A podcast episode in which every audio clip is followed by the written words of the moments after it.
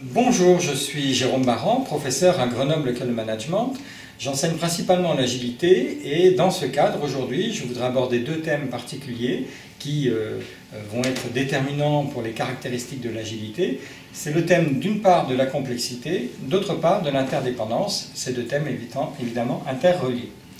Alors euh, tout d'abord, un petit rappel, nous venons historiquement d'entreprises qui vivent sous un régime euh, dit taylorien, avec des organisations hiérarchiques, pyramidales, avec un relatif cloisonnement entre les fonctions et un relatif cloisonnement vertical. Ce système est un système extrêmement stable à condition que l'environnement dans lequel il s'inscrit soit lui-même stable. La complexité dont on va parler aujourd'hui peut être définie assez simplement comme étant la conjonction de deux notions. La première, c'est la notion de compliqué et complexe, quelque chose qui est avant tout compliqué, c'est-à-dire qu'il y a beaucoup de variables qui interagissent entre elles. C'est à conjuguer avec une seconde notion, c'est la notion de variabilité. C'est-à-dire que ces variables qui sont reliées entre elles sont en plus changeantes. Donc on peut résumer en disant que complexe, c'est à la fois compliqué et changeant. Alors en quoi nous sommes dans un monde plus complexe aujourd'hui qu'hier C'est une notion tout à fait relative. Probablement que nos parents et grands-parents auraient dit que le monde dans lequel ils vivaient était complexe. Alors pourquoi on peut croire qu'on prétend nous ressentir en tout cas plus de complexité aujourd'hui? Tout simplement parce que l'entreprise qui est face à des concurrents, qui a des interlocuteurs qui sont les clients, les fournisseurs, l'État, les réglementations, les technologies. Bref, il y a de nombreuses variables qui interagissent, comme ça a toujours été le cas.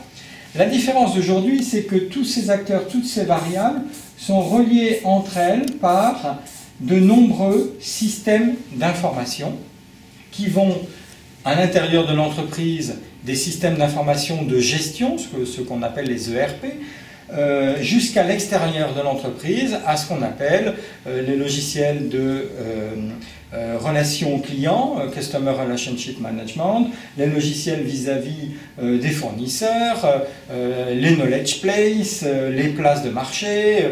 Il y a de nombreux outils aujourd'hui qui permettent de connecter en permanence tout le monde avec tout le monde. On est passé ainsi d'une relation à l'intérieur de notre entreprise taylorienne et avec, à l'extérieur de l'entreprise taylorienne, de relations qui étaient relativement rares et plutôt en one-to-one, un acteur parlait à un acteur, avec une communication relativement lente euh, et une complexité réduite parce que chaque acteur, compte tenu des moyens de communication dont il disposait, ne pouvait parler qu'à quelques acteurs dans une certaine période de temps. On est passé donc de ce système-là à un système extrêmement complexe où tout le monde est relié à tout le monde et dans l'instant. Et c'est cette euh, situation-là qui va ajouter du compliqué.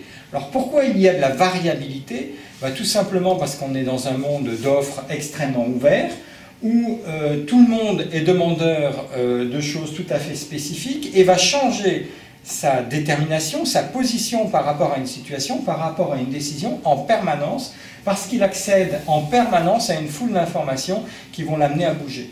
Ainsi, on peut résumer en disant que le monde est plus compliqué et plus changeant, euh, et du coup plus complexe, et va, ce qui va avoir des conséquences considérables sur la manière de fonctionner. Première conséquence, évidemment, face à la complexité, on a du mal à comprendre. Et du coup, on a du mal à imaginer une solution, un modèle, un, design euh, général du modèle dans lequel on le vit de façon assez simple. Du coup, euh, euh, il faut trouver une recette, une méthode pour appréhender cette complexité. Alors, il n'y en a pas beaucoup. La plus connue, la plus peut-être simple à mettre en place, c'est d'essayer de diviser cette complexité en univers plus réduits ce que nous appellerons, nous, trouver des complexités à échelle humaine. Et donc, ça va plaider pour un découpage de notre entreprise en un ensemble de petites unités opérationnelles, avec une autonomie stratégique, une autonomie de décision sur son champ, avec une complexité réduite parce qu'elle va s'adresser à un nombre d'acteurs plus restreint, puisqu'elle ne s'inscrira pas dans l'ensemble du groupe. Par contre, ça nécessite deux choses pour que ces petites entités fonctionnent bien entre elles. La première chose, c'est un partage de sens. Des entités séparées, autonomes, ne peuvent bien fonctionner entre elles que si elles partagent la direction, le sens, les valeurs euh, communes. Et deuxièmement, elles vont devoir extrêmement coopérer les unes avec les autres. Autrement dit, cette complexité va entraîner une très grande interdépendance entre ces acteurs. Et pour que cette interdépendance contribue à un sens commun, il faut que ces acteurs coopèrent le plus possible entre eux. Ça va signifier beaucoup de transparence, beaucoup de confiance et beaucoup de prise de responsabilité au niveau de chacune de ces entités.